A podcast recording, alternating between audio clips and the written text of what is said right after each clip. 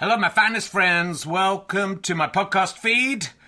Powered by ACAST Plus. Here's the joke from my son. What did the bum say to the other bum?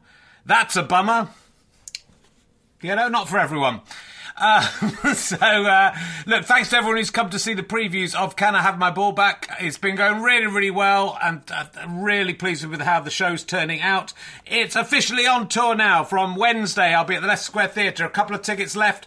Lots of press coming to that one. It'd be lovely to sell out, but there are a few other London gigs not selling as well. So if you're going to come to London, maybe look up those other London gigs. And then this week I'll be in St Albans on Thursday, Gloucester on Friday, Chorley on Saturday, which is sold out. You can join the waiting list.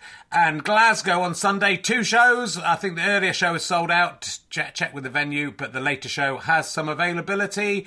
Come along if you can. If you enjoy these podcasts and like them being free, then the great way to pay me back is to buy a ticket to a show or buy a download or a book from gofasterstripe.com. But you could just keep listening for free as well. That pays me back also. So, you know, no no pressure. But I'd love to see you there. If you just know me from the podcast and don't know me as a stand up, I'm pretty good as a stand up. It's a good show. I think you're going to enjoy it. It's only made about seven men faint so far. So, you know, are you brave enough to take the challenge?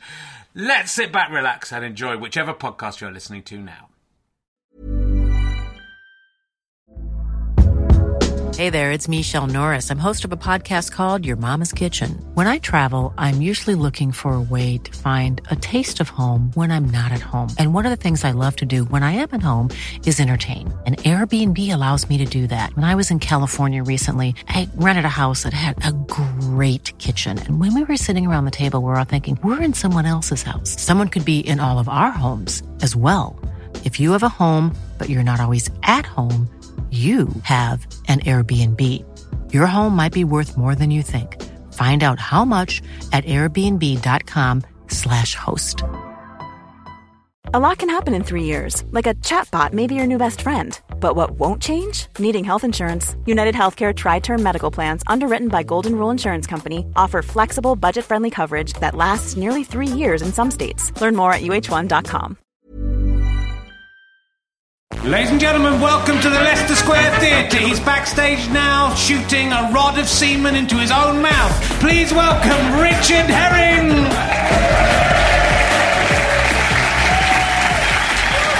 Thank you. Thank you very much. Good to be here. You're much better than last week's audience. Oh, you are. Hold on. Uh, so, uh, welcome to Richard Herring's Leicester Square Theatre podcast, or as all the cool kids are calling it, Rehearlestapur. Thank you. It's been quite a week, hasn't it, Dave? It's been all right. So, uh, Dave at the front there, you'll have missed that if you're at home. He's a good lad. Uh, um, the the honours list came out, which was very exciting, and I was delighted to see. Um, this really moved me actually because we get a lot of honours and some people don't think are worth it. But it was great to see that Prince Charles has become a Field Marshal, Admiral of the Fleet, and a Marshal of the Royal Air Force. It's incredible.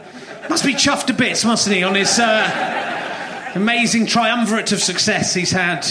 Most servicemen and women don't would be happy to get one of those, but to get all get all three, it's amazing. He must be over the moon. I know some cynical people might say, you know, You've got a Republican agenda that he only got those accolades through nepotism, but that, that is ridiculous, frankly. His, his mum must have been aware that people would think that. She would have thought really hard about whether she was going to give them to, because and she did it anyway, which proves that he definitely earned it for all his brilliant army, navy, and flying around stuff.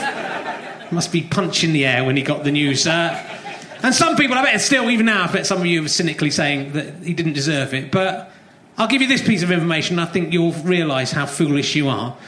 His dad, Prince Philip, also has all three of those things. So it's clearly a genetic trait. They're just. I'm amazed we've got an army at all. Why, don't we just have the royal family? They're so good at being in the army and stuff, aren't they? they, they they're like the Avengers, the new ones. They, they're the five of them, probably not Prince Edward, uh, to be fair, but Andrew would be in when he's all right. Charles, Princess Anne on a horse. could have a crack. It's amazing. Uh, and the, you know, the government are cutting the budget anyway, so it's, uh, let's let's do it all in one go.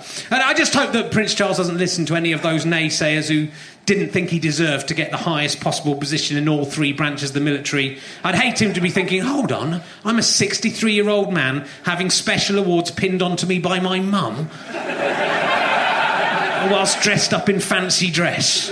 I should feel nothing but shame for going along with this pantomime.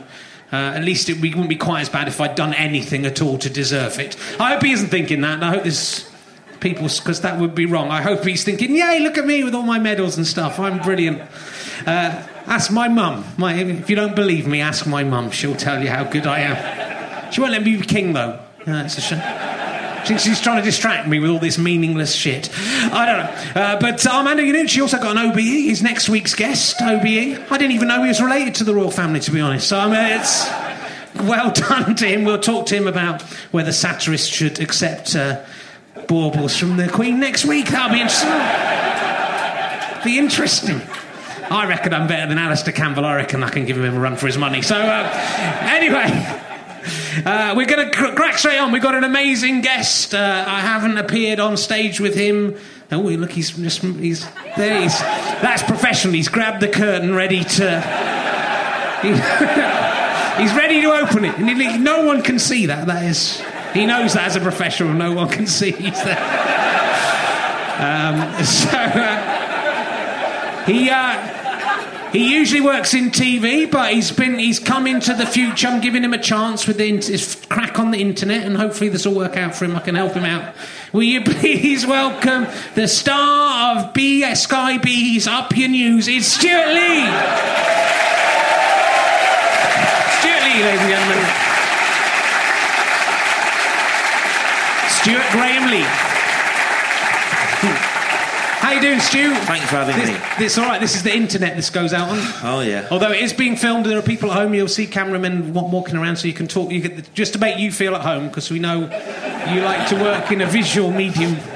Good. You are able to look at the camera, so you look down and say hello to the people at home there Uh-uh. who have bought have bought Fist of Fun Series Two.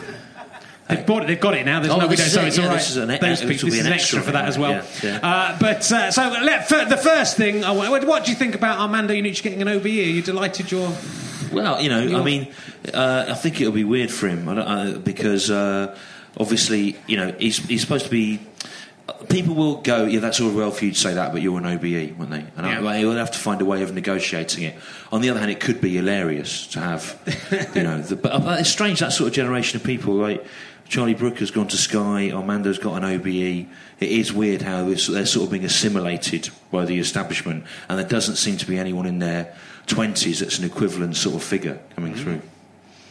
you've got a BAFTA and Yeah, no, you're two right. two British Comedy Awards. Although, to be fair, I, I was cut out of the television broadcast for making an, a, a confusing, an acceptance speech that confused Kate Thornton. It's well worth seeing. I looked at it. They talked to Kate Thornton, who I don't think is used. You, you say you, she said something like, um, "Oh, it must be great. There must be people out there who, who didn't give you jobs in the past. Are you glad about that?" And then you, you compare it to the weather, which is kind of Yeah, you know, well, can't. make a philosophy. well, I said that the commissioning procedure in television is so random that to think that it's for or against you is the same as thinking that if the sun comes out, weather has kind of favoured you, has an opinion about you, or if it rains on you, weather dislikes you in some way. So I, I said I don't really feel you can ascribe any motive or moral worth to it. And as I was saying this, I thought, ah, this isn't going to make the television.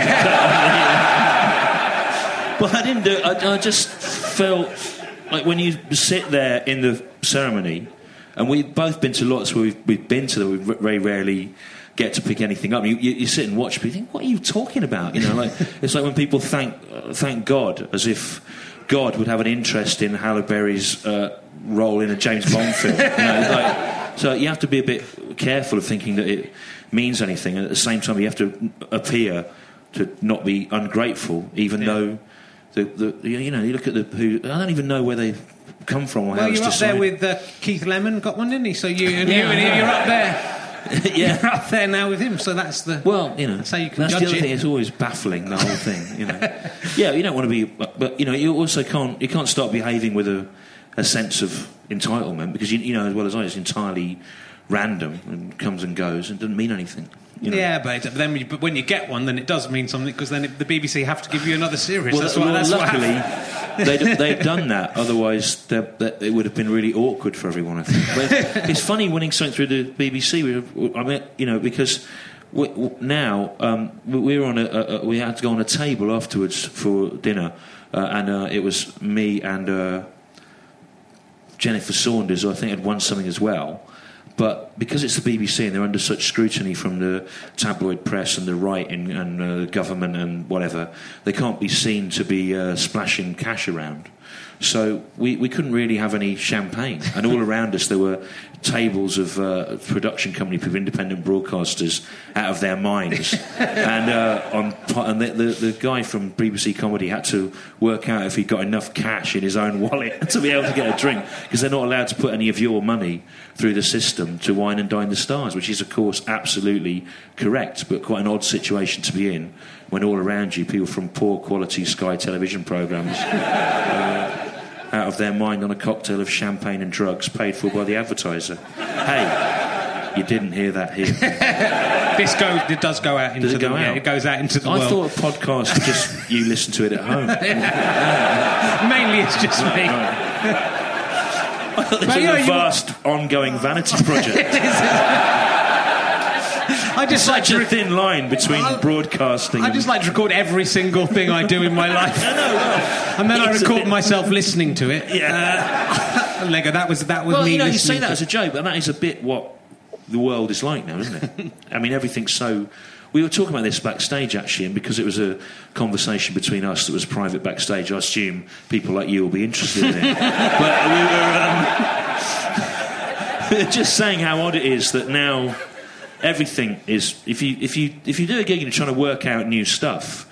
You're kind of worried in, in a little club somewhere that it'll be filmed and it'll be out there and you, you can't kind of control it. But then, it, but because everything now is filmed or recorded and put on the internet, and yet there's all sorts of stuff we did together and, and, and on our own in the 90s that you, in retrospect, wish somebody had been interested enough to record because you've got no record of But it. But even now. like with uh, with uh, Talking Cock, uh, which I'm doing this year, and Christ and Mike, which I did a couple of years ago, I had no record of them at all, apart from two two people had, had take them illegally in the audience and put them on the internet. So I was quite glad that they did Yeah. that. But uh, It's a I have no record of people's memories of them were much better than the actual. But imagine you won a BAFTA on your own. Imagine if you'd had like a funny bloke coming in doing some actual jokes in the show. How many? Imagine how I many realise BAFTAs you would have now. won. It's amazing you've done Yeah. that on your own. It's like No, I know, it's like well- Sid Little winning BAFTAs for just just doing. And Eddie Large isn't even coming on. No, He's just staying backstage. No, don't think I've not thought about that. I mean, you, you know, um, when I when I got the British Comedy Award, I, I made a big. I listed all the people that I felt I'd ever worked with who'd been, you know, hugely helpful, and I did mention you, but that was ah. cut out of the television. broadcast. that was about as interesting to them as talking about the weather on the BAFTAs. So I want to get this over with quickly because I want to be able to link to this podcast to all the people who tweet me and say why isn't Stewart Lee on Twitter? So if I put this early in the Right. You don't. It's not just limited to 140 characters, Stu. I can put a link, and they can listen to 90 minutes of a man Yeah, well- talking. But then you can explain why you're not going to go on Twitter, and then Well, I don't have to. reply. Firstly, it's because Rich has just explained something about it that I didn't know before, so I didn't know that. Uh, okay, I think part, when, uh, when I first heard about what Twitter was about six months ago, I, um, I I put my name into the search engine, and I don't really mind about people slagging me off and saying they hate me and they wish I'd die of Crohn's disease and things like that. But I, I honestly don't. I really, really don't. Honestly, even even though there are people in my family that have had issues with that illness, I don't really mind that. But I do. It was a lot of stuff of people saying where I was with my children and what I had been doing with them, and how I was in a pizza restaurant with my son and he did this or whatever. And I thought, God, that's re- really freaked me out. To be honest, I felt that was quite easy. And I know you. You're telling me you only find out about that if you do a search on your. So if I saw you in the know that. street and then I went into a restaurant and went, Stewart Lee's out there, more people would hear about yeah, it yeah, than I on. Than, well, I didn't really understand that, that, but that. I found that a bit disturbing. The the second thing is, I, I, I sort of think that you, you have that everyone's excited about it because it, you get instant feedback from an audience about what you're doing, and um, I sort of think you have to think that what you're doing is worth it, irrespective of what the audience actually think. and um, so I think you have to press on regardless and not be swayed by public opinion. I think, that's, but that's not that's not even. I think the main thing about it, well, it's, well, Yeah. hey, people just pretend to be you, and so every now and Yeah. then I have to, I have to just go to people. They at me and you, me and Yeah. Stewart Lee, one who isn't you, Yeah. in, and I have to go. That isn't actually Stewart Lee. Yeah. That's some idiot pretending. Why, if you're going to pretend to be anyone, why would you choose Stewart? you can choose anyone in the world, and you go, I'm going to be Stewart Lee. Uh, but uh, so you know, but it's it's more about you, you gather information. You can get. You I I think what's quite interesting about it as well is you, you if you follow a few people, you get to see the joke that everyone's making about a subject, and you Yeah. realise what's you realise what's the obvious joke straight away. So if you if even in your head for a second you thought, oh, I might do that joke, you look at Twitter and go, 50 people have done that joke. Yeah. The annoying thing is you tweet something now and you're you're you there's so many smart asses out there read, trying to come in with a joke. You're you're trying to self edit yourself in order for there to be no way that they can make the joke Well- that you know they'll make if you Well, don't if you don't. Nothing is. I, ba- I barely have time to do what I'm supposed to. You know, with, with I, I kind of can't. can't I don't, I don't- the other thing is that increasingly in stand-up, I feel I have to separate out who I am from what the stand-up character would do, and irrespective of what I would do, I might possibly use Twitter if I had time, which I don't. But Stewart Lee, the comedian, would despise it uh, he, he would hate it, and he would hate the idea that he had to communicate with people. So I have to not do it because he wouldn't. You know, and I know that sounds really Honestly, mad, a but, comedian with multiple personalities is just that. but quite a lot of things in my life now are like. I think that's one of the reasons I was happy to when the BBC were talking about doing another series. Well, they initially didn't want to, and then Sky did, and then the BBC did, and there were all sorts of discussions about whether you know, people would you go to Sky and whatever. In the end, it never came up because what the comedian Stewart Lee would do is he would stay at the BBC where he had been consistently badly treated and um, marginalised and let down, uh, and he would stay at a place where all the other talent was leaving for Sky, and he would sort of do that out of a sense of perversity, irrespectful. So I sort of thought, yeah, he would he would sort of stay there and like complain while the ship was sort of sinking. And I, so in the end, the decision sort of made itself because it, what I would do sort of doesn't really matter. You have to think what he would do. Right. You look at me like I'm mad, but Yeah. he, you know, he would. He would, he would He have was never like this when I worked with him. He I know. was- there was only one Well, that's then. because. Well, that's because in a double act you have the other person to create a dialogue with, but when you're on your own, you have to develop essentially a split personality. comes- So I sort of thought, yeah, he would he would stay there because he would he would like the feeling of being sort of a marginalised figure when everyone else had gone somewhere else for higher rates. You know, he would kind of do that partly, and he would sort of do it out of a sort of weird sense of like superiority. And so I don't really know. You know, it just felt like the right thing to do for him. He has to kind of stay there. To you look at me like you know, it's true though. It's like he's he's not he's slightly different. He's largely the same I play me. snooker against myself in my basement, and I talk and, and commentate on it. I can't. There's nothing.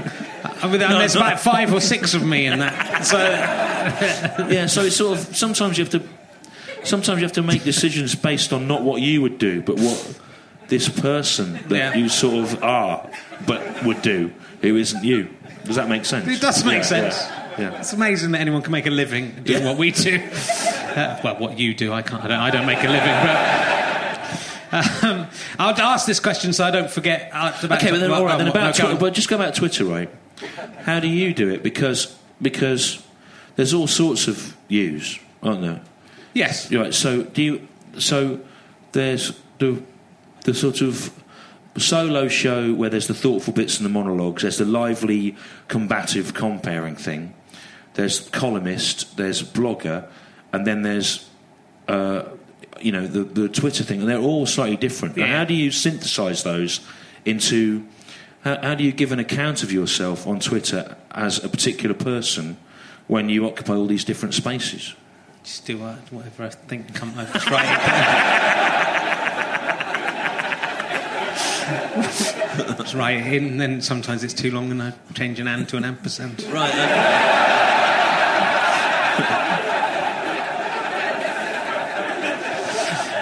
Good.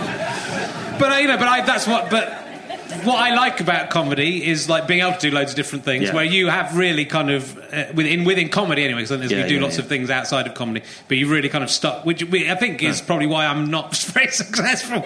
But uh, because you know I'll do a different when I do a stand up show. You never know the next year whether the stand up show will be the same, even the same kind of persona on stage exactly. Well, they're, they're increasingly it gels. I mean, you've been working, I guess, on the same uh, stand up character for a lot longer than I have because I didn't do stand up for years well- in between, and you kind of carried on. To, or while we were doing the double act, you were still doing your your solo stuff. Yeah, although I, although I only feel it started to gel about nine years ago, really. Yeah. But but yeah, well, I mean, I've partly done that because having kids, you you have to make decisions about. You have such your time suddenly disappears, so you have to think: Are things financially worthwhile, or are they artistically worthwhile?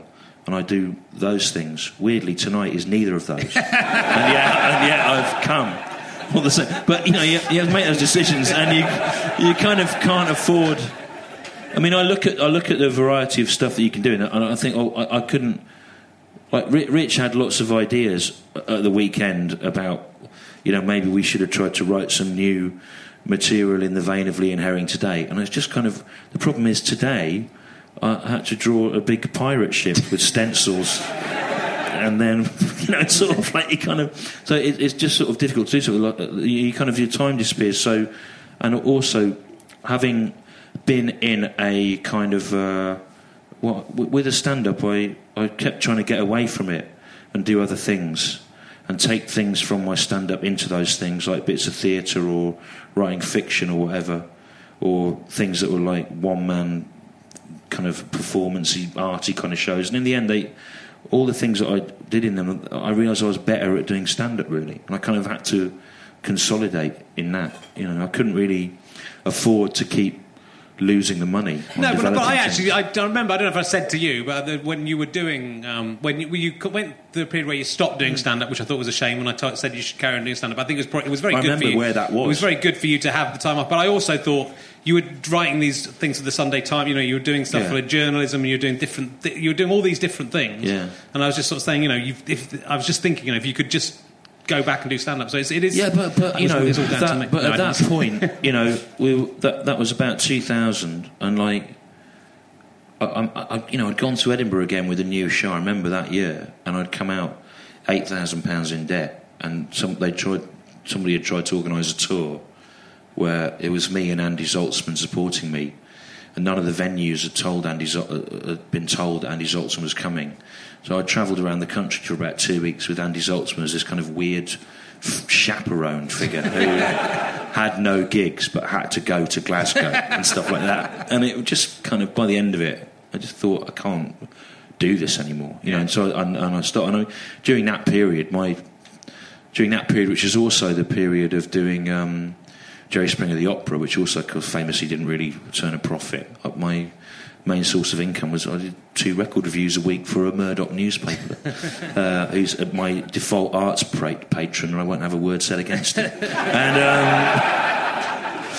um, the only reason I'm here today is because of his generosity. He's not aware that he commissioned me, but. Um, He's a huge fan of the gay San Francisco punk bands I wrote about. But um, you know, it was that, that. It was just the fact that you couldn't, you couldn't keep. I felt I couldn't keep losing money. You know, and, and and I thought there must be another way of using those skills. As it turned out, there wasn't. And then, you know, then I went back to doing stand up. And also, know, by I think a, by doing Jerry Springer, which was an amazing show, but it did it did mean that um, all those kind of all those kind of it was it was really important in the progression of your then of your renaissance. I think, Yeah, and that it well- meant that you were suddenly taken really Yeah. seriously by all those kind of cr- uh, the critical kind of well, I was- you know, uh, your, your old management. I was with Avalon. You know, they rightly or wrongly, their thing is they sort of try and package all their acts together in in in projects to get as many people through the door as they can. And Richard Thomas, the composer, stroke comedian, had you know, Springer the Opera was well underway when John Thoday suggested that I helped out with sort of writing a story and getting it on its feet. And so, by association with it, the, the same kind of critics that would have seen my stand up in the 90s and said, he doesn't know what he's doing, it, it, it's rubbish.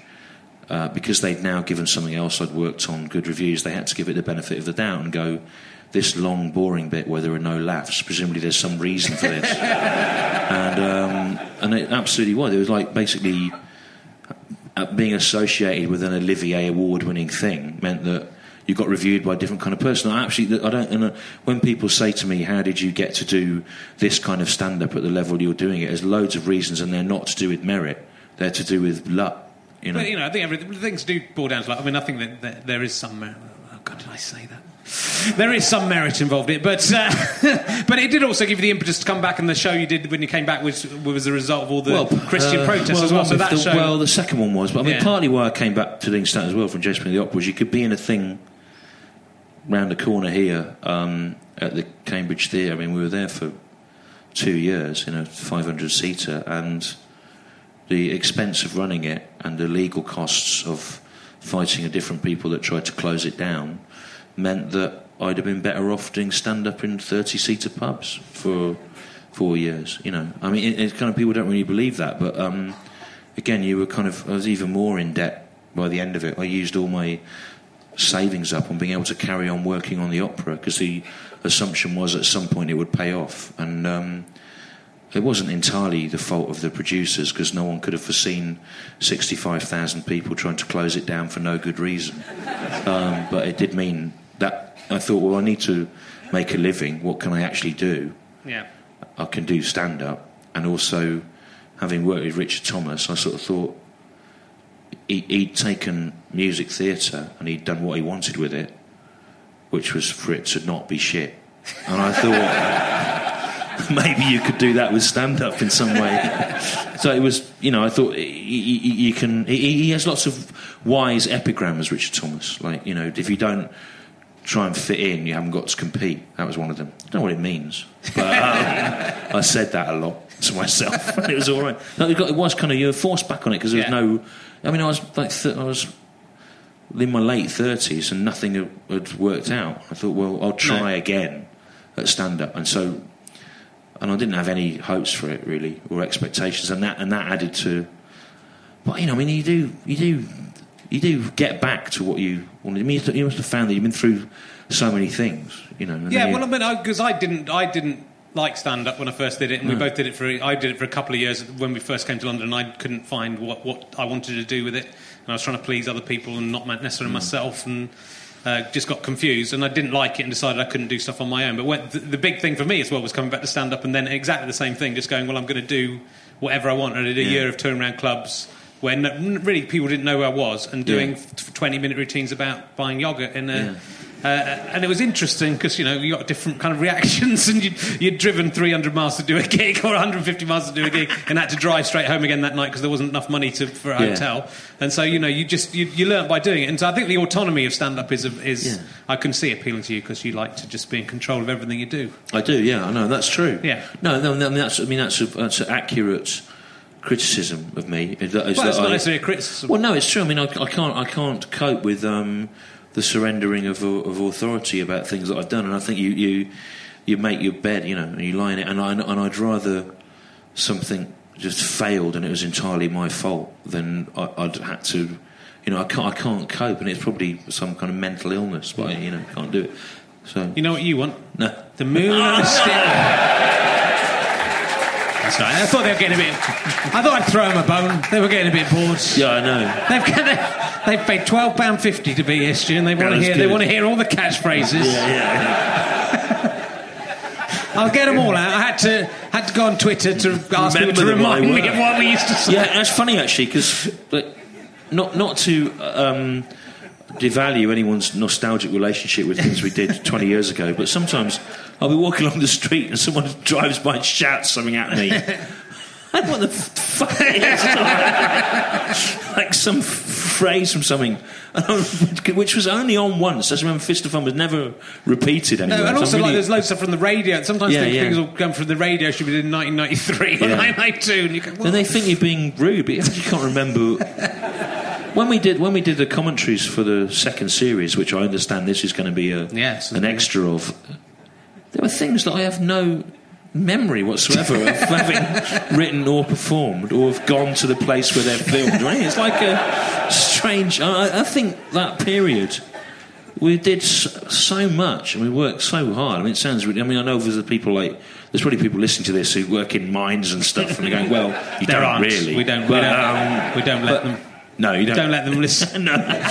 But actually, I can't really. I can't. it was Just again, I was saying backstage, which I, I can't remember much about 1996 to about 1998. Sort of. I know you were involved. I was there. there was an early version of Hit and Roll involved. That is. That is. uh, no, it is, it is weird. Well, I saw an episode of um, Time Gentlemen Please, which I wrote and you script edited Yeah, yeah. the other day, or it was a couple of years ago on, on you know satellite TV somewhere. I was thinking, I don't remember this one at all. I don't think I could have even have come down to the studio for this one. I must have been writing, and then I'm in the episode.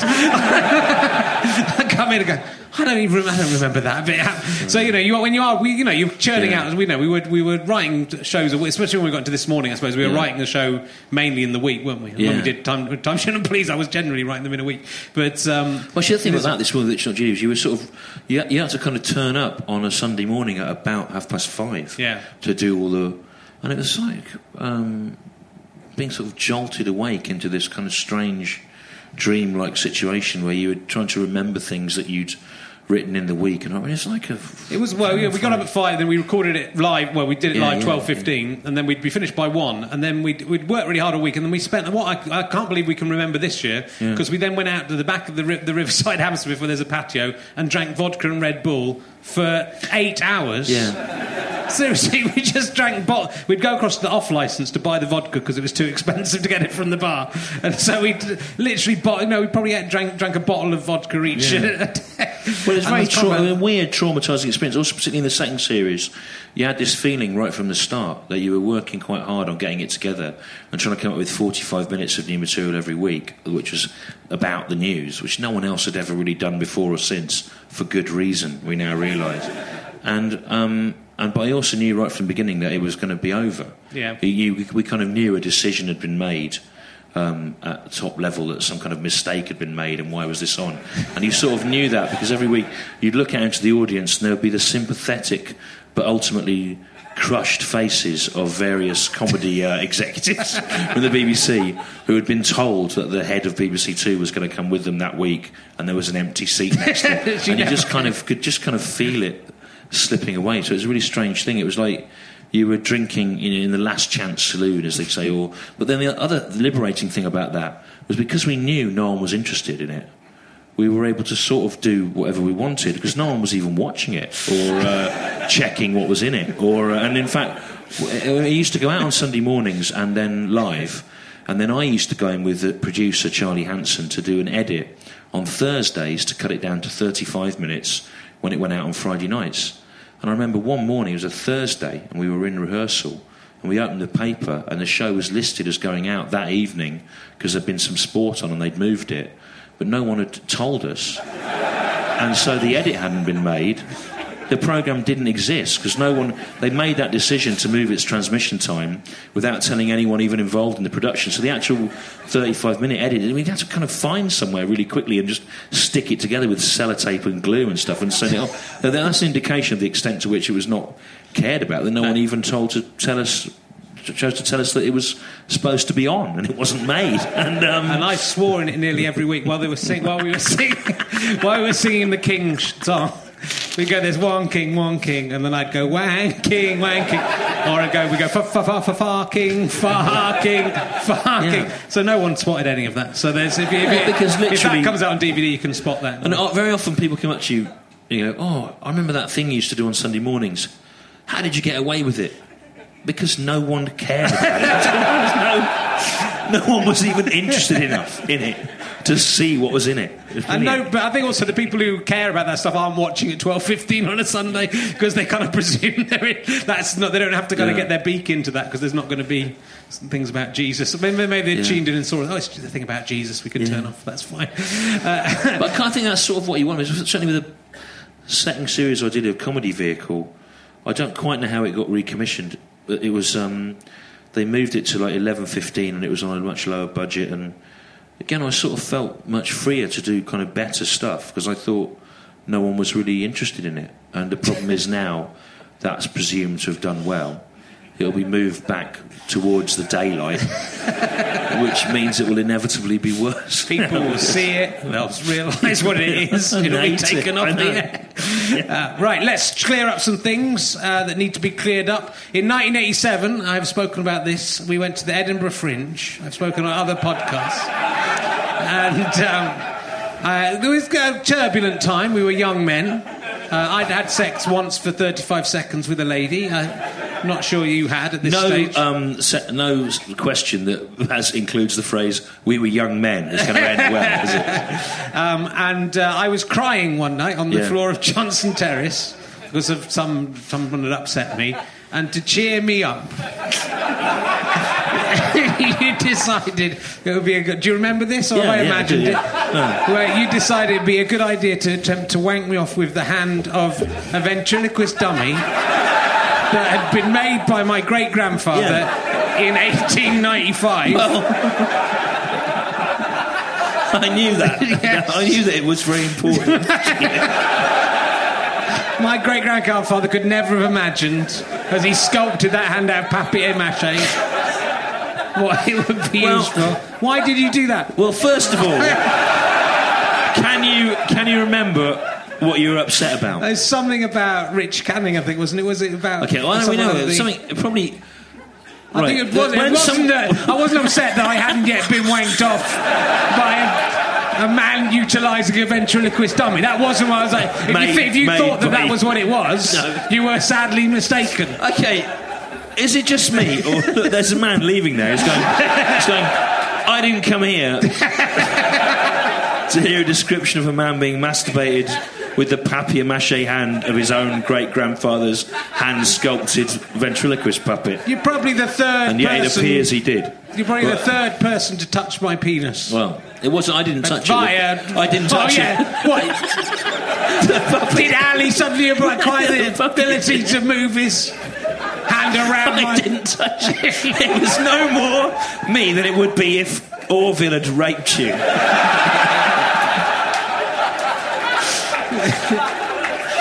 What it is is, do you know, like when someone's really upset about something and they're crying? Do you ever get this where you think, oh, I could try and say something really consoling and sensitive here, or I could do the most inappropriate thing I could possibly think of, which may like sort of jolt them out of. Uh, you've done that when Pete Baynham told you his. Um, Well, yeah, there was both ways around. Pete Baynham did it to me when, What did- what when my granddad, who gave me that ventriloquist dummy, handed it down from his father to me.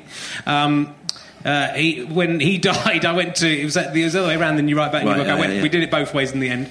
But um, I came back to the, uh, the flat I shared with Peter Baynham at that point. He was in the kitchen, and I came in. I was quite, my granddad had died. I was very upset. We'd been to the funeral, and Peter Baynham turned to me as I walked through a door, and he said, "I am delighted your grandfather is dead." and it made me kind of laugh and cry simultaneously. I've never, I genuinely. because the use of the word delighted. Yeah, it's delighted. It's so polite and formal. It's really funny. So when his dad died, I did it back to him as well. When his dad died. Oh, yeah, when- when that's much worse than the granddad. that's I think actually, when his dad died, I came in with a smirk, and he said, and he said, and Pete preempted it, and he said, "Are you delighted?" well. I saw you were upset, and I thought I bet he wouldn't expect me to try to masturbate him with the papier mache hand of his great It was only for a little while. I It know. didn't- Yeah, I didn't get erect or. I know, I'm not turned on by that kind of thing. Not now, maybe, but not then. No, I just think I think I've, I've never done anything like it since. I, I thought it was. I just think I thought it's it rare be- you get the opportunity. I Though, that there's a be- dummy there and a crying man. you need both those things to come thought It together. would be absolutely the wrong thing to do, so I did it. Yeah, but I mean, it's it was, wasn't it? It was, the- but you know, if, when I started, when I, I, I blanked out from my memory for a long time, and I think it came back to me during a podcast, and I wasn't sure whether it actually happened. Just think that kind of the, the Olivier Award-winning director. Stewart Lee, kind of, can't find. I think Laurence Olivier probably did quite a lot. Uh, I'll give you. I'll give you another piece of housekeeping that I have to ask everyone in this. I've, I've Yeah. asked everyone. We'll get this out of the way while we're on the subject. I've been asking all my guests this, apart from Jonathan Ross, who I forgot to ask.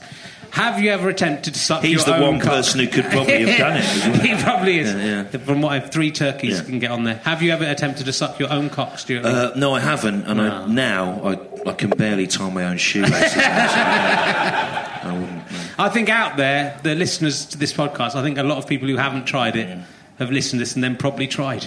Yeah, well, you must And be very happened to anyone? proud of what it's opened a new six, seventy percent of people have those two, so you're in the minority by not attempting. Well, I also don't use Twitter, so I feel it's very similar to try to suck you.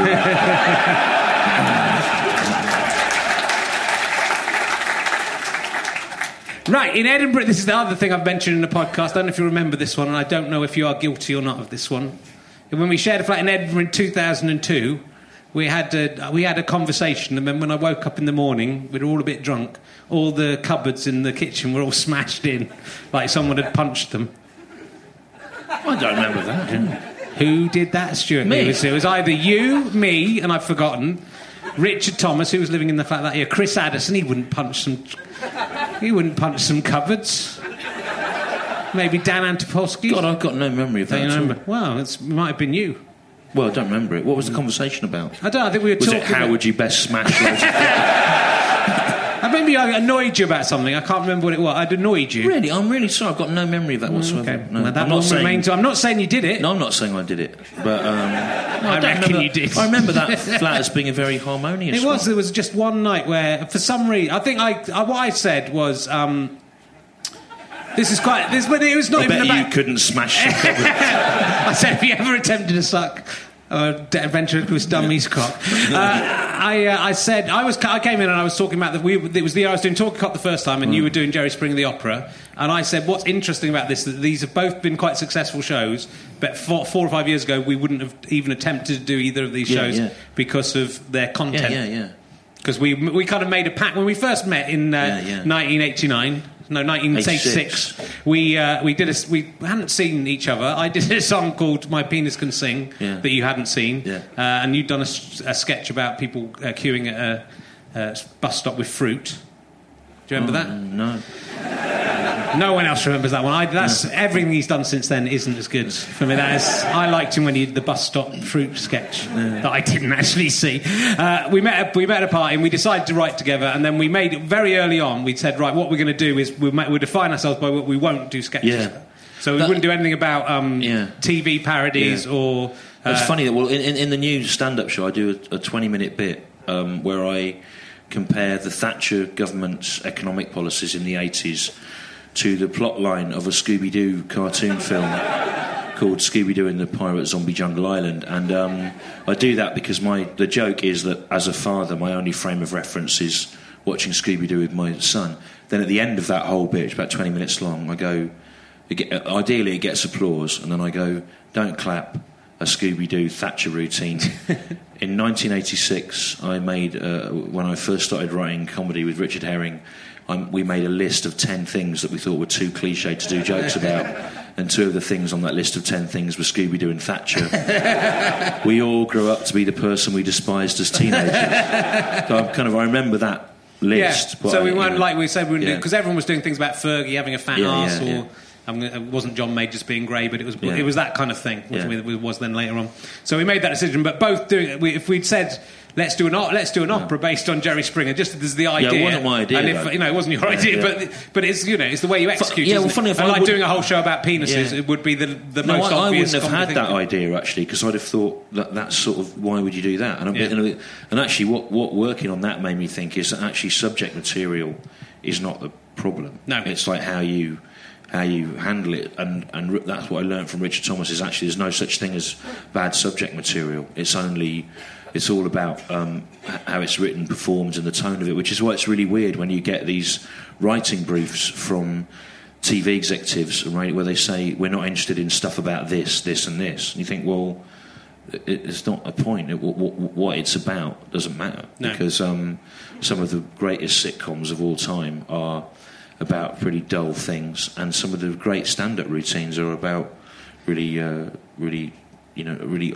obvious everyday things. It's about the language and the performance. Did I read on Chortle today that BBC Three? Did you see this? BBC Yeah, are looking for. And I thought they, I thought they'd done a list of the three things that you mustn't do. Right? Yeah, usually yeah. you go, usually they go, don't do a, a, a common thing about someone who's just won the lottery. Don't do a thing about two misfit brothers moving in together and having to live together. So there are these obvious things that everyone writes about, but they listed three things that they wanted. They were quite specific. Yeah. Uh, like one of them was bro- two brothers move in together to a, a factory, a family business that they you have know, that's run. not to say that those couldn't be really good sitcoms because actually be- it doesn't really matter what the subject is. But it's it? odd for them to be looking Yeah, for, a, for a very specific, Yeah. uh, very specific thing. So I Well, why would you look for a, why would you look for a sitcom about a subject? It doesn't make any sense. No. because um, it's never the subject that excites me. I mean, there are lots of sitcoms about vicars, but there's only one Father Ted, and that's Father Ted. Yes. Yeah. But I think you know, I think you could write a sitcom about someone who ran a hotel in in Torquay. Yeah. and uh, it would be a different. You know, Yeah, it's yeah. not like the it's not Yeah. the situation. It's what you No. it's what you do with the characters, and if you can make enduring characters, it's like things are dis- things are discounted because they're like something else, Well- or they're taken up because they're like something else. Yeah, well, given how I agree with you about that, it seems unlikely I would have smashed these couples. It up. does. but who did smash them? I don't know. It's mystery. Yeah, Might have been Richard Thomas. might have been. I don't remember Full, anything about filled it. with anger. I think you were quite drunk at the time. You might have just, you know. I mean, you know, I'm not. I'm not accusing you. I'm No, just. I'm, right. I I've just it's something I brought it. up in a No, podcast before. Now I've got you here. I thought I'd try and get to the bottom no, of it. it's- it's not come up I'm gonna before. Have, gonna have to be another ten years of. We'll find a. We'll find a clue. We'll find get Scooby Doo Margaret that could be Thatcher. the- your next series of podcasts. Richard Herring's cupboard smashing clue. album. Each week, Richard Herring f- tries to find out who smashed some cupboards in 2002. a- Suspects are brought in and interrogated. There was a small amount of ventriloquist dummy semen on the handles. That's why. That's why. That's why I suspected you. Which is made of shredded 1898 newspaper. Uh, cool. Uh, my favourite thing you ever did, and I'm wondering if you're ever going to bring this back. I think the funny. I genuinely think the funniest thing you've ever done is Pliny from Histor and Yeah, I know, a lot of people said that. Well, Genuinely. I've got the puppet, Yeah, I've got my. I've got the but my puppet. voice is broken now, which uh, it hadn't. I don't think I could do the voice. Yeah, that, yeah, yeah, it was good. Try and do it. I can't even remember what he spoke like. Oh, you've got, the, you've got to go and l- look on YouTube. We won't, we won't be Yeah, able to no, recreate it now. It was ama- what I love about it, we record. I watched about four or five of them, and they were really making me laugh because uh, it's just, it's I just we should write a sitcom with them in it. With historically, but they, they, we recorded those like at the, at the end of a day, all of them, all in a row. And we were really tired anyway, and Yeah. you can, our voices are just completely changing, the accents going, the kind of puppets. they were really heavy, and we had to go underneath them. And mine, mine was especially heavy. Mine just is like like an, an 45 degree angle. There's one bit where I have to pick something. Histor's meant to be picking something up with his uh, wing, and I'm not as good with puppets as you are, uh, manipulating them.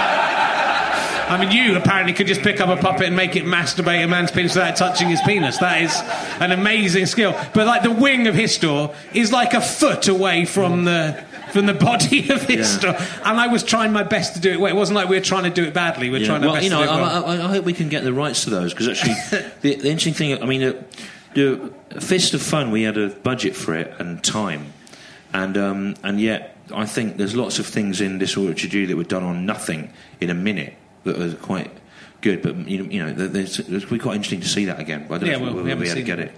But yeah, no, for Histor's, I was. Um, I remember that that was, you know, that was quite. Uh, Well, Pliny is very stupid and just like Yeah. saying egg about everything. yeah.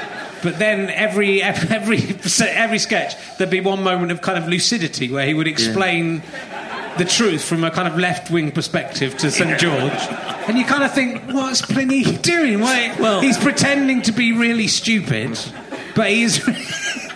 he's really glad and to enjoy saying puns about eggs and crows about everything, even though they Well, don't sound like it. And then my, my subsequent solo success to stand up has basically been based on channeling that character he's- as a man. I just think you know you should do broader stuff sometimes Yeah. because that it was that. Why don't you Stewart Lee is one thing, and then just I don't, I don't think even Histor should be in it.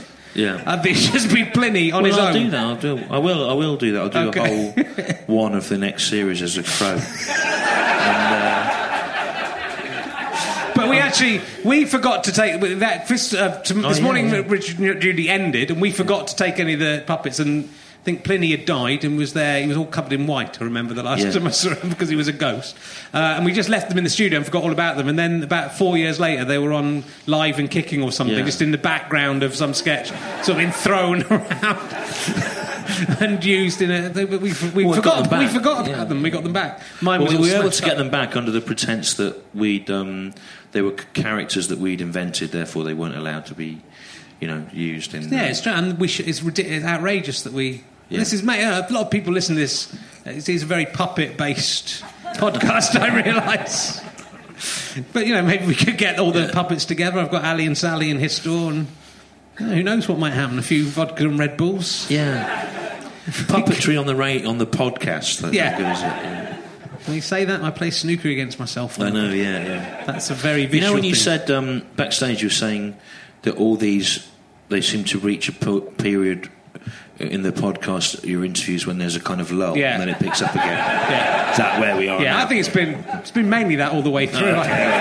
it's been mainly lull this time, Right, but it's right. quite nice, It's quite nice and uh, chilled out. People are hanging on every word. Yeah. It's just a pity there's nothing very interesting Yeah, coming coming out. Um, let's have a look. What else I wanted to talk to you about on my on my list of stuff because it's ridiculous this because I know too much about. We talked about, it, Yeah. talked about it quite a lot. Now, what I think what's quite interesting about you is that your character it's kind of, it's kind of this is I'm, I've turned into properly into David Frost in this one. Um, is that your character of Stewart Lee that isn't you is based on being a kind of outsider and a bit of a failure, and now you are in actually a much higher status than the character used to have. sort of. Although, although you know, it, it, it it's been quite. It, it, there's been just enough in the last couple of years that, for example, you know, after the first series of um, comedy vehicle, they didn't want to recommission it, so that was sort of left for about a year and a half. And then the second series, they didn't want to recommission it. And actually, when I started writing the stand-up tour after that, one of the sort of status lowering threads in it was that I'd done this thing and it was perceived as doing well, but they weren't going to recommission it. Then, when, when I got the British Comedy Awards, it was sort of the second one was cut out of the broadcast and it wasn't mentioned in the newspapers. The BAFTA Award was cut out of the broadcast; it wasn't mentioned in the newspapers. But I do. You're absolutely right, and I mean, and it, and it, it probably, it probably, um, you can't, you can't do that again. You know, No. you probably come come back and have to do something different. Although, although there, in, in as much as you separate yourself out from the character of the comedian you pretend to be, the, the Stewart Lee comedian is so sort of paranoid and suspicious that he would still feel hard done by whatever had happened to him. But you're right. But you're right. It doesn't. It doesn't really make sense. But it also, when uh, David Baddiel was talking about this to me last Yeah. week, uh, that it, when you are when you are taking the piss out of other comedians, which is kind of yeah, when you're When taking I the piss, do. yeah, when you're Yeah. taking the piss out of other comedians in in your sketches and stuff, that Yeah. actually you're st- within the industry and within comedy, your status is incredibly high. yeah, so but, not although, in the, but not in the world. but I don't know. I think I think Well, not not in the, you know, like my own family aren't really aware that I'm on television. You know, it's, like, it's like, honestly, I'm not. I'm not. It's not. You know, it might be, but.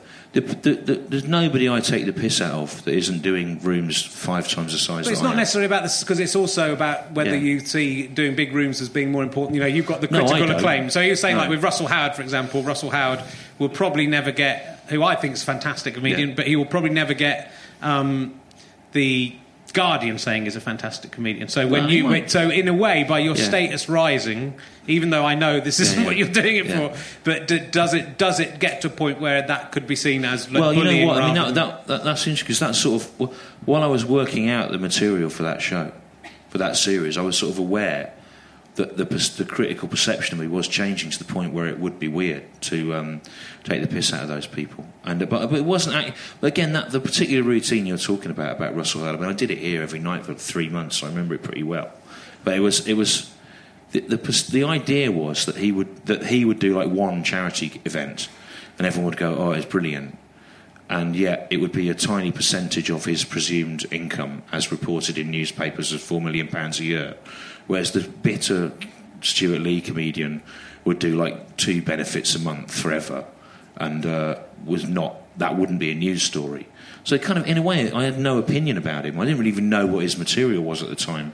So you know, and but he was. Um, he did seem to. When I met him around that time, I was quite upset about it. Yeah, I th- well, I think because. I mean, I, I am. No, he, is, he was upset about Yeah, it, yeah, but I I. I think. Um, I mean, I think in a way I completely see because I think the routine's so stupid that Yeah. you're saying because you're saying Yeah, no. it's a mathematical joke of you Yeah, saying because he yeah. wouldn't if he did it every day It's he like wouldn't something you he do. wouldn't yeah he wouldn't Yeah. he wouldn't Yeah. make the money so it's not really a joke about No, him know. but I think because you're they you know those kids all grew up liking you as Yeah, a stand-up and then it's kind of weird for you it may be and I don't I don't I'm not saying I think this but maybe it is perceived because the status of your characters changed without necessarily you Being aware being of it. aware of it. Yeah, but that it turns from being the un- underdog kind of. I know, yeah, but I know, Yeah. I know you're right. But I mean, but on the other hand, I I don't I don't have enough of an audience to do the gigs of the size he does, and you couldn't.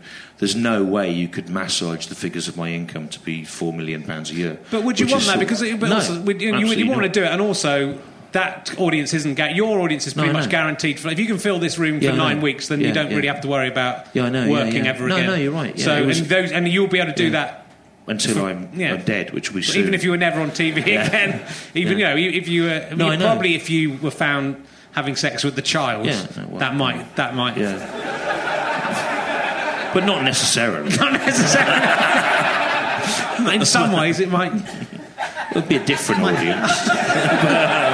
It'd be very much like my audience. You'd get no, yeah. No, no, you're absolutely right. I mean, you- you're, you're right, and I, and I sort of didn't, I hadn't really factored this in, you know, when I because you're so used to being an irrelevant figure. Yeah. That there's some when you're irrelevant, when you're largely irrelevant, there's something sort of heroic about um, having a having a pop at people, you know, because it's like you're doing it from the bottom of the pile, and then kind of we- weirdly that that sort of changed, and the material was like a year behind the perception, you know. Yeah. And I, I mean, I, I was doing a benefit for um, uh, New Zealand earthquake victims, and um, Russell Howard was on, which is weird because he doesn't do a lot of benefits. as many as I do. But he was there, and um, people were going to me, "Oh, Russell Howard's on," and you know, he hadn't been out on, on telly at the point this this piece. But he, you know, he knows you're doing this bit about him, aren't you? Embarrassed? I went, no, because if he sees it, he'll know that it's like it's a kind of mad mathematical joke, and the joke's kind of on me as this person who feels hard done by. But then he did. He talked to me about it backstage, and I was trying to sort of explain it, um, which was it was it was going all right. But then it was it was going all right. But then his manager had been standing like hiding behind a curtain um, with his back to me so in the dark where I couldn't see him. And then I was Like going, a "It's this- vampire. yeah, yeah, James Taylor, Yeah. yeah. And then he turned round and he went, "Tell him about when you say this." it was really weird. It was like, um, but I know I'm sorry if I, I'm sorry if I upset him, but I kind of think it was not. It was sort of to me, it was kind of. I don't even really know what his act is. I don't really know anything about him, other than that I'd read that he'd earned four million pounds a year, and then about two days later, I read that he'd made thirty-five thousand. I think the thing is, he do, I think the problem is he doesn't earn four million pounds. No, I know, yeah. So, but, I mean, did, but, my, but my question is, where did that story come from? Yeah. You know, and, and the weird thing is, I got because I'm also a quasi journalist.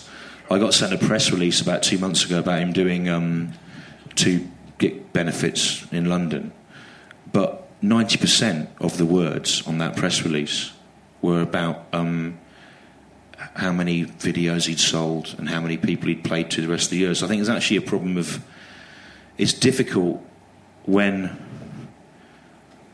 PR uses charity as a marketing tool, and that's sort of what that was about. Yeah. You know, and um, because uh, as soon as you, if if you have a paragraph about the charitable donation, but the other ninety percent of the words on the press release are about your selling out sixteen thousand seater rooms, it inevitably starts to seem slightly strange, you know. So that was, and, uh, so I, I kind of thought, oh yeah, I misjudged that. But then this press release came in about two months ago. and I thought, no, it's like that's just an ongoing weird thing for celebrities where, where sometimes. But then a lot of that's not even in their control. I know it's not in their control, and that's why I. But you and I will. I, I make sure. Yeah, I know. I write That's all my right. own press yeah, releases. And I, I, you know, you know, that's why you said to me, "You're a control freak." I mean, actually, I actually couldn't. I couldn't cope with the seeding of control that is required to be better known. I couldn't do it, and, and yet, and, and yet, and yet, I'm aware that I hypocritically perceive that as a moral decision, but actually, it's a psychological one. I actually could not cope with it.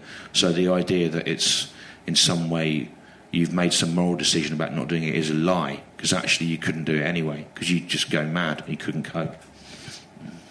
Not as good as Nick Frost with that rod of spunk going in his face, is it? Not as good. But you asked me that question. I know. I know But I think know. because I think like with Ricky Gervais, I think he carried on that persona that he had early on, which were of, oh I've won some Baftas and uh, oh this you know, but he carried it on way too long to the Yeah. point that it, it when it started, it looked, Yeah. did kind of look like mock humble but not humble. But Yeah. then he he didn't was unaware. I mean, I think you'll never be in the position where you're No. unaware. I think you think about every single step and what's going on, and I mean you sort of second guess the critics and sort of put that in before it's come out. You know what I I mean? do, yeah, you use your negative publicity. What's the worst? Uh, Reviews of yourself that you've Oh, used in your own. There's so, well, um, there's just so many terrible ones now. It's sort of beyond. It's, be, it's kind of it's not you know the worst ones are worse than you could ever have imagined. But even so, even though you can put I put things on posters saying oh actually brilliant. The the Sun one uh, a couple of years ago was the worst comedian in Britain as funny as bubonic plague, Fergus Shanahan. Who's now been arrested as part of the um,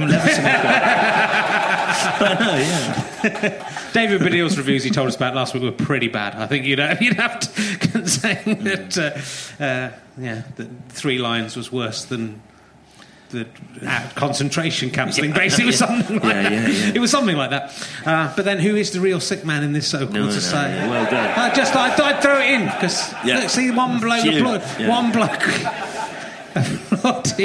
And you do in your website, you do a thing called uh, plagiarism corner. yeah.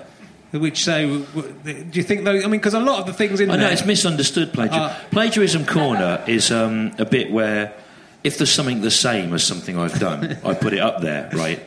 And um, and but but I also put up things that uh, predate the thing that I've done. Um, that's the same as them, and um, people seem to miss the point about this. I mean, part, partly the, there's two there's two reasons. There's two things I'm trying to do with plagiarism corner. One is to show that some ideas kind of exist out there, and you can arrive at them independently of someone else. In as much as there's a bit of Tony Allen, the godfather of alternative comedy, in 1991, doing something that is exactly the same as something I've done in the last couple of years. I honestly say I never saw him do it. Um, but uh, the, the other reason I put things up on Plagiarism Corner is because I think there's a lot of um, people out there now using lots of writers, which wasn't when we started in the 1980s of alternative comedy. There was this kind of fantasy that the comedian was an auteur. And the idea was that we developed our own work and we were our own authentic voice. Now, a mainstream alternative comedian is required to produce so much stuff, they inevitably use writers. And the writers aren't always as, um, you know, careful about their source material. Yeah. And so when you see something in the mouth of someone on telly that is like something you've done, I kind of think, yeah, they might have. That might have come third hand from a writer, and they don't know. So partly when I do that, it's to sort of send a shot across the bows as well, of like, leave me alone, Yeah. or I will do this.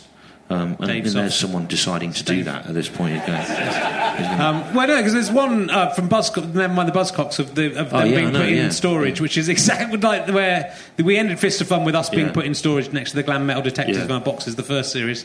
And that's just basically just completely copied to the Yeah. extent even the guys who take them away are wearing exactly the same. Yeah, I mean, well, the other thing, the other thing that's weird is there's a whole kind of culture now. People think they're doing homages to things, but they, but people forget that because they know about something, Yeah. it doesn't mean that everyone. You can't do a homage to Fist of Fun. You can't do a homage to something that has never been available on DVD, or because the average person's not going to have the source material. You know, you see this happen to sort of art all the time. Like when Paris, Texas came out in the early '80s, of Wim Wenders film, it sort of defined this amazing aesthetic of like slide guitar music crossed with widescreen American landscapes.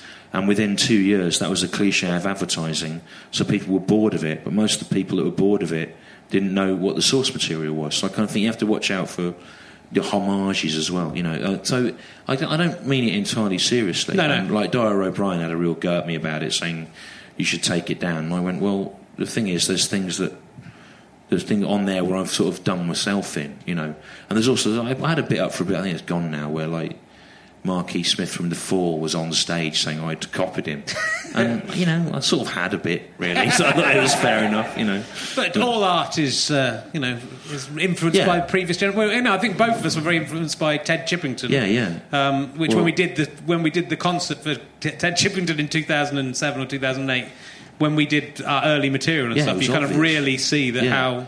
I mean- he's an amazing comedian, Ted Chippington, Birmingham Yeah. comedian from the 1980s, early 1980s. He started. Well, no, I still. I mean, I'm aware of that. Sometimes, as I say things, I'm aware that there's a cadence of his voice in it. Yeah. You can. You can't really escape the things that got you when you were 15. You kind of still can't do it. But that's what it. But that's. But I mean, I think when reading your book, this is getting very serious. Sorry anyone, anyone objecting? No, that's right. Good. Uh, you know, all of these are different. That's what I like about it. But when you read your book, it is. I mean, I think I was. call- I wrote a blog about calling you the Midas, the King Midas magpie, because it's like you, you do, you, you know, you admit where you've taken a joke from in Yeah. your when you in your carefully annotated, Yeah, yeah, footnote heavy. Well, not a joke, but like a a, f- a flavour or yeah, a yeah, yeah, tone. yeah, yeah, yeah. So no, it's not. It's not ever stealing a joke, but it's, Yeah, it's yeah. taking an idea. But then actually, you take an idea that.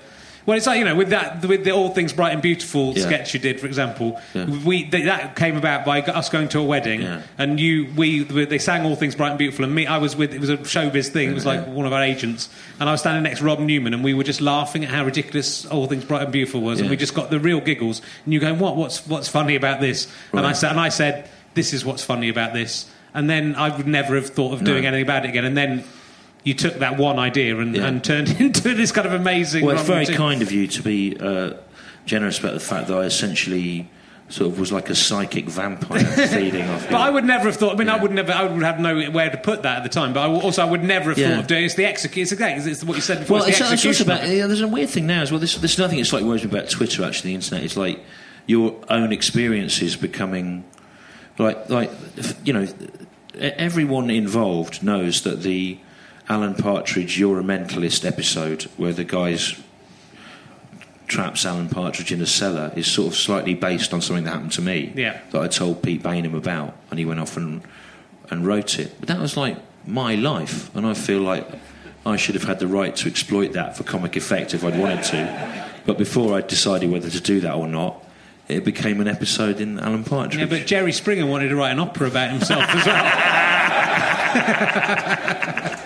But there, Yeah, was so another, there was another thing. That, you know, there was a thing. In, well, there's a part in it, bit in Alan Partridge, which is something I really wanted. That I, I think I told against myself. But Right. he- when I was in, uh, I think we were in the Riverside actually, and someone. Someone came up to me and said, "Are you Rich Herring?" It was just when we'd just got on TV the first time. He said, "Are you Rich Herring?" I went, "Yeah." He said, uh, "You dropped your credit card." yeah, yeah, yeah. No, I've heard, that's- that's I've heard that told like third hand. Yeah. It's like, what a twat you are. yeah, but actually, you're, yeah, no, but that's a, that's a, you know a lot of things. Basically, um, Alan Partridge is mainly based on things that happened to us. and we created the character in the first place. yeah. yeah. So you know. So yeah, don't get Yeah. any of the money from it, though, do we? No, no, no, never mind. I'll, we'll t- I'll talk to Armando about it next week. I'll to ask, is it true, Armando, that we created Alan Partridge? Let's see what Yeah, he we had says. a we had a falling out about that. And I, we, we we were some of the original writers On the Hour, which that character came out of, and we had a bust up with our then manager about whether we should get rights over the character of Alan Partridge when it went to telly. And in in the end, it was decided that we wouldn't, but not by us. but, um, but probably fair enough, to be honest. But I, I always thought that it had never been resolved, and I always felt really bad that this cloud was hanging over my life, where I'd had this argument with Armando that had never finished. Then a book came out about Chris Morris, Disgusting Bliss. Yeah. And I read it, and Armando was interviewed in it, and he said that on a flight to Glasgow, when we were doing some radio thing with him, there had been really bad turbulence, Yeah. and I discussed with him. I said, "Look, we might die on this flight, so let's just resolve the issue that I don't mind about what happened with Alan Partridge."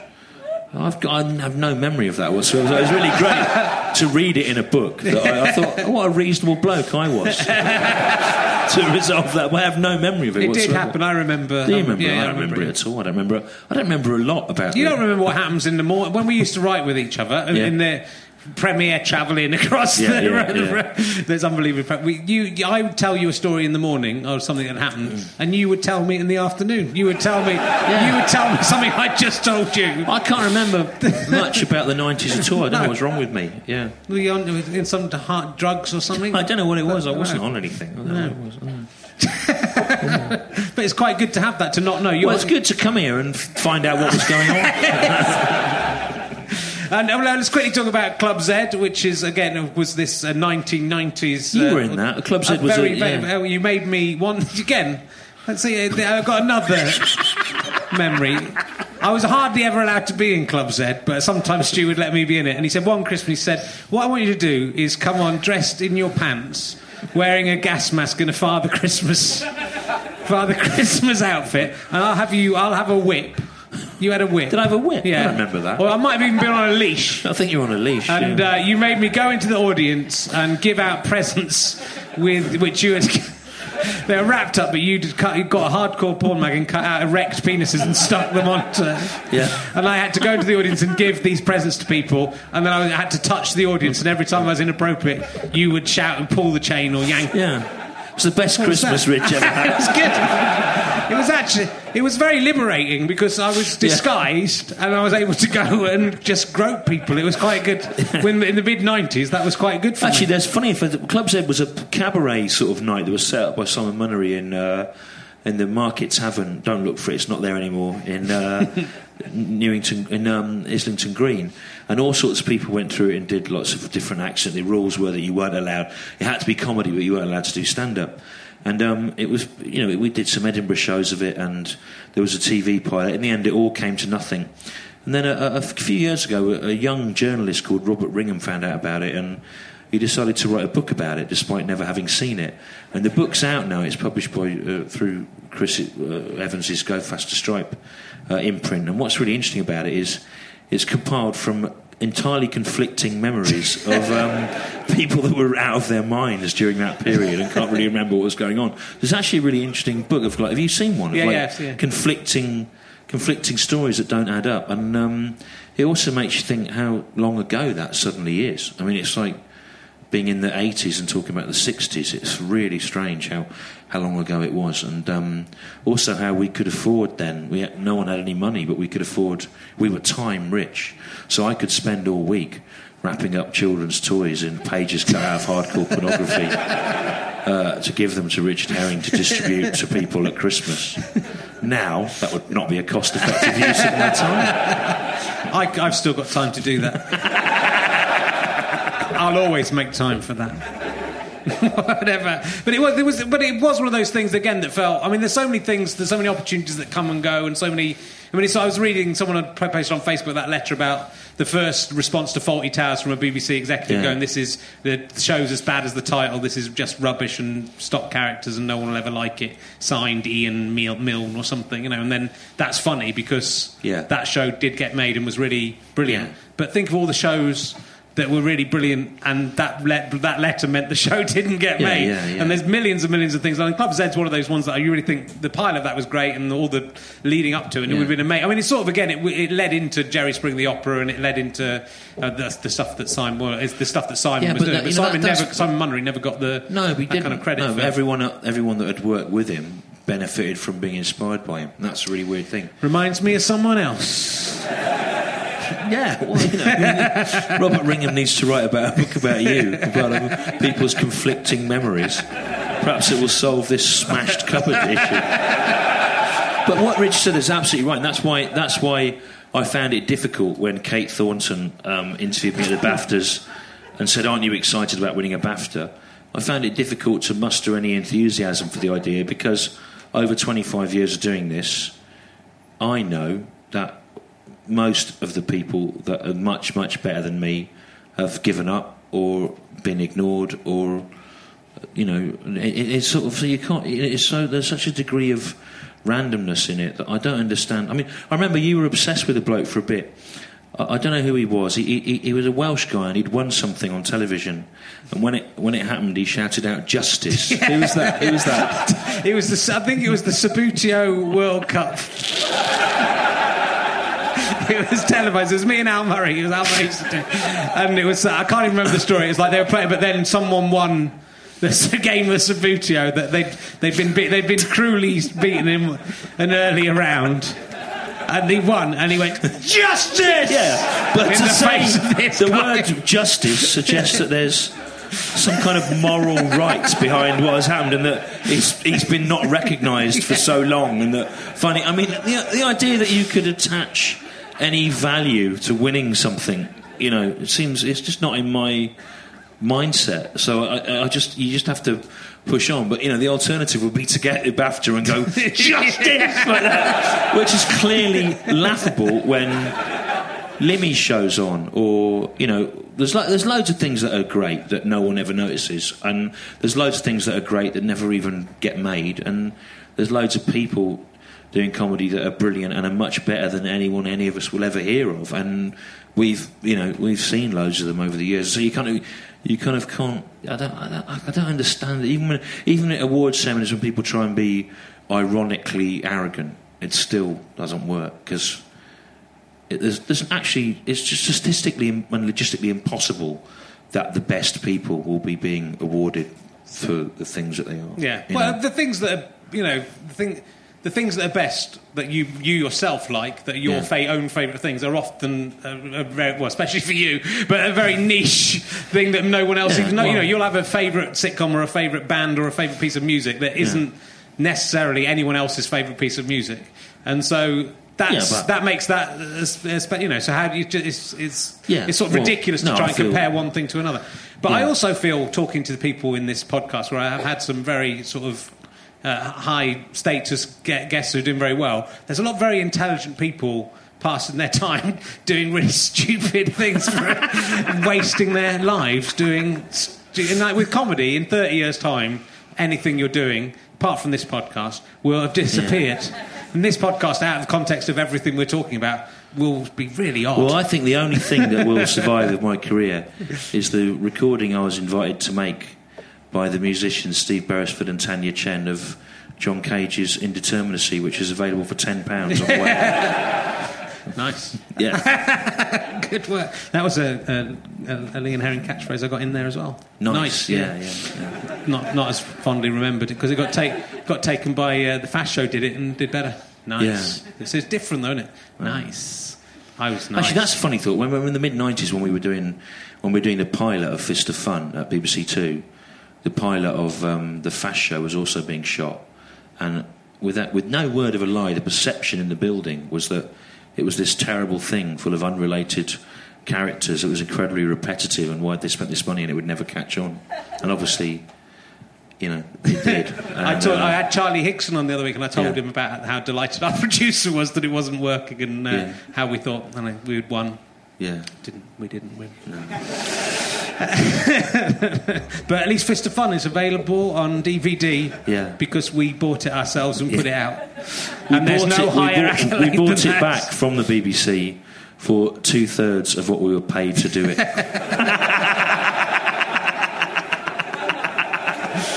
so you know that's just like the debt's paid in full, isn't it? There's only our debt. It cost them more to make Yeah, it, than yeah, yeah, unfortunately. yeah, yeah. They only blew a couple of million on it. It's all right. No, they did. They get 25% of every one we sell. now. Yeah. So it's at least a couple of hundred quid for them. All right, well, you know, we might.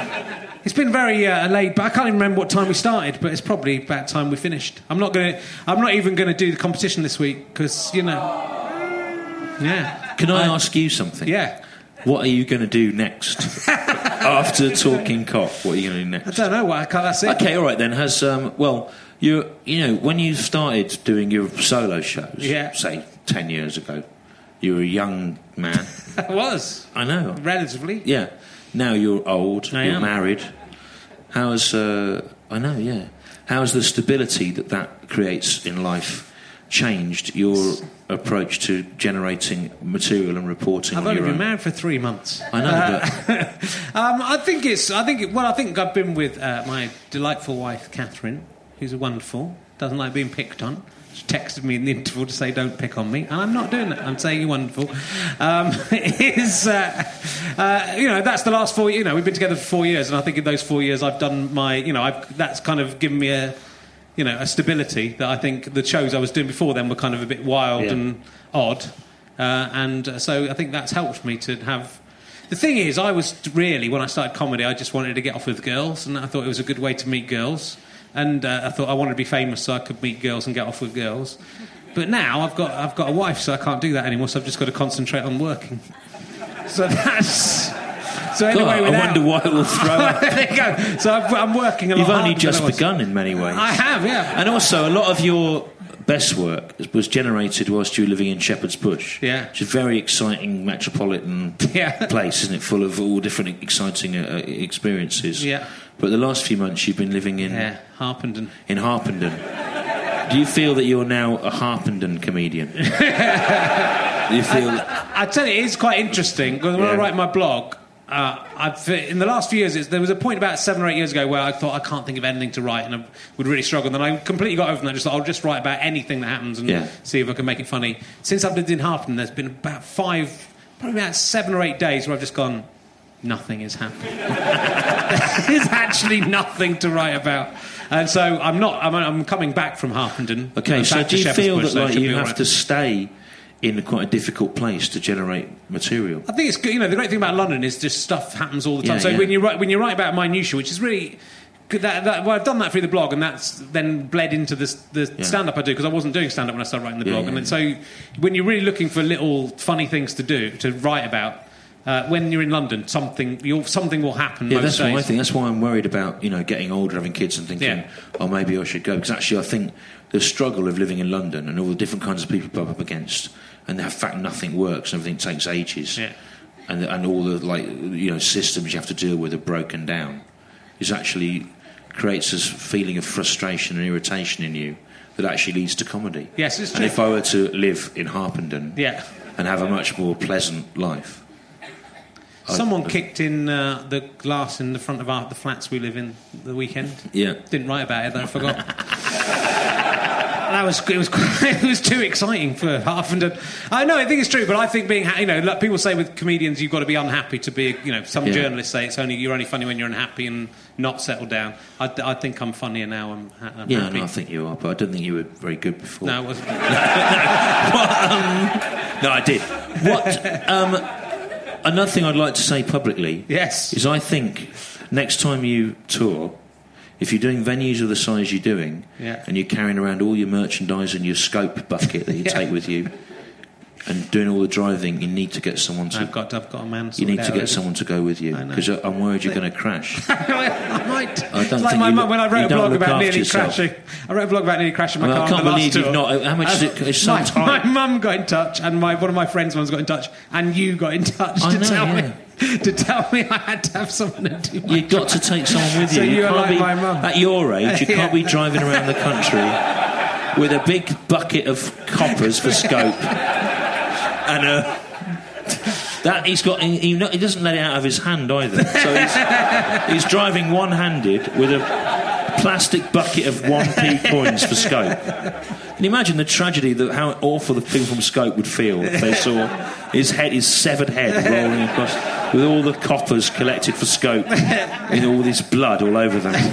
I genuinely They'd think wash them I've got those big boxes. obviously. I've got those big boxes of program in the back of the car, and I, I do often think, you know, it would be ironic if one of them would just, if we did crash and one of them was just to smash me in the back of the skull. And Well, it'd also be ironic if you were to if if, the, if you were to be run over by a big lorry and, Yeah. and like you would end up in a in a pool of your own blood in the wreckage of your own car with loads of one p's for scope and torn up images of your own face. so I think. You need to find someone who's happy to spend time with you, uh, driving you and I like helping being you. alone. Well, it's no good. Like actually, it's you know you can't do it. I had to get someone about three years ago. You're not you're too. No, old but I, I actually think beyond even with um, in terms of doing the show, you're too tired if you've driven if you've driven for Well, you, five also, hours. it's not like doing a 20 minute gig. You're doing like two hours Yeah. now, I expect. You need It's to, hard work. See, it's hard, it's hard work doing this. This one's been quite. I um, don't feel tired at the end of this one because it's been quite laid back, isn't it? But the other ones, I felt really. Like last week, the end of the David Baddiel one, I was too. I was too tired to speak. It might have been he was just boring, but I was. I couldn't even. I couldn't be bothered to even finish a. Que- I started to ask him a question. I couldn't be bothered to finish Yeah, answering. yeah. That's been very interesting. You got uh, three questions. Well, let's, well, because we're not doing a competition, because you've all won, because you're here. You got to see Lee and Herring back together again. It's not been as funny as you were hoping, has it? it hasn't been as much ah, not ah as you thought there'd be. Nat's chuff, a Nat's chuff. Well, you know, it's a Uh, long time. It's like it's it's fourteen years since we wrote anything, and um, and so it's you know it, it's. Uh, It's nice. It's nice. But we will do it again. I mean, I'm, I'm, Richard's always saying every day he rings me up and he goes, "When are we getting?" but um, I actually think when people ask that, the, the logical answer is the problem is it's, it's predicated on a um, on a teenage relationship, which we obviously no longer have, right? Which is to do with how we were when we were 18. The other reason is that I don't want to go around the country doing gigs and splitting the money like, at my age when I'm trying to get. But the other the other thing is, but I, I also think that the idea of bickering twenty-something men is funny. The idea of bickering middle-aged men is just like, yeah, you would. But when, but I remember when we were on tour a long time ago, we found a video in a pound shop uh, of a, Glaswegian double act of the 1950s that typically, in the way of Scottish musical acts, were huge in Glasgow, but 40 miles away in Edinburgh were despised because the whole culture's not even. I mean, Francie and Josie, and they got back together in their 80s and done this double act, which was clearly the act they used to do when they were young. And it was hilarious seeing old men doing it. And one of the few things that I want to live for, apart from seeing my children grow up, is to attempt to revive our routines, which, let's face it, were basically based around obscure pop culture references of the early 90s. I'd like to do that in about 30 years' time. Ice-T, the cure, Kinder eggs, the crazy crocos. Think that for two men in their 80s to try and tour that material in the mid 21st century would possibly take on a veneer of surreal art that we could never have foreseen as. Uh, as the young men that wrote it, so we do look forward to that, and I hope that Rich, through the use of all the modern technology that I'm so suspicious of, the internet, Twitter, the phone, and printing, uh, will be able to maintain this audience that you'll come. Uh, They'll all be dead. It- they're, they're very already, they're already dying. They're They're, already now. dying off our fans. Thank you very much. and so are we. Thank you. Very, give a big round of applause to Stewart Lee. And Richard, very well. Thank you very much for coming. We'll see you next week. Linehan and Armando Iannucci next week. Thank you very much. You've been listening to Richard Herring's Leicester Square Theatre podcast with my very special guest, Stewart Wee Lee. And it was produced by Ben Walker. He's all right, isn't he? The music was by Pest. Thanks to Orange Mark and everyone at the British Comedy Guide for getting this all together. Thank you to everyone at the Leicester Square Theatre. They're good too. It wouldn't be the same without them. Uh, this has been a Sky Potato and Fuzz Productions production production for the internet. How'd you like them Sky Potatoes? Thanks for listening to my podcast. It was fun, wasn't it? And uh, it is free. Uh, if you feel like you would like to give something back in return for these hours of entertainment, or there's lots of things you can do. You can go to www.gofasterstripe.com to buy DVDs, including some of Stewart Lee's. Uh, and Fist of Fun is there, and Fist of Fun Series 2 will be up shortly. Uh, with this on video, if you want to see that. So uh, that'll be in a couple of months, though. And What Is Love Anyway is coming out there as well. But go and have a look. There's lots of things to buy there. My show, Talking Cock, is in preview and will be at the Edinburgh Fringe at the Udderbelly.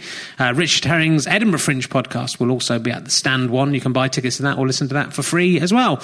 Uh, my producer, Ben Walker, produces Do the Right Thing on the 26th of June. They are at the Phoenix near Oxford Circus, uh, where the guests will be Katie Brand and Angelos uh, Epithemiou. Uh, Rod Hull and Emu. Uh, so um, I knew I wouldn't get that in one take, but we'll use it anyway. You know, that guy off Shooting Stars, that guy, he's not even really called that, he's called Dan. Anyway, thanks for listening. Tune in next week. It will be Graham Linehan and Armando Iannucci, E. OBE.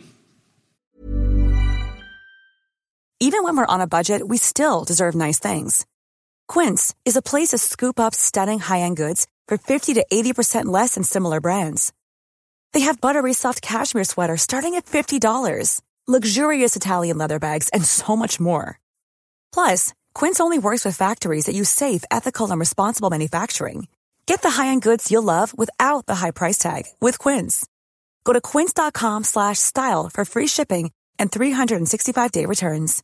Imagine the softest sheets you've ever felt. Now imagine them getting even softer over time. That's what you'll feel with Bowl and Branch's organic cotton sheets. In a recent customer survey, 96% replied that Bowl and Branch sheets get softer with every wash. Start getting your best night's sleep in these sheets that get softer and softer for years to come. Try their sheets with a 30-night guarantee. Plus, get 15% off your first order at bowlandbranch.com. Code BUTTERY. Exclusions apply. See site for details. Thanks again for listening to the podcast. richardherring.com slash ballback slash tour or richardherring.com slash gigs for all of the information on the tour. GoFasterStripe.com for lots of downloads and books and lots of fun. Thanks for listening. Go and listen to another one. Tell your friends about the show. Tell your friends about the tour. I love you all. I'm out.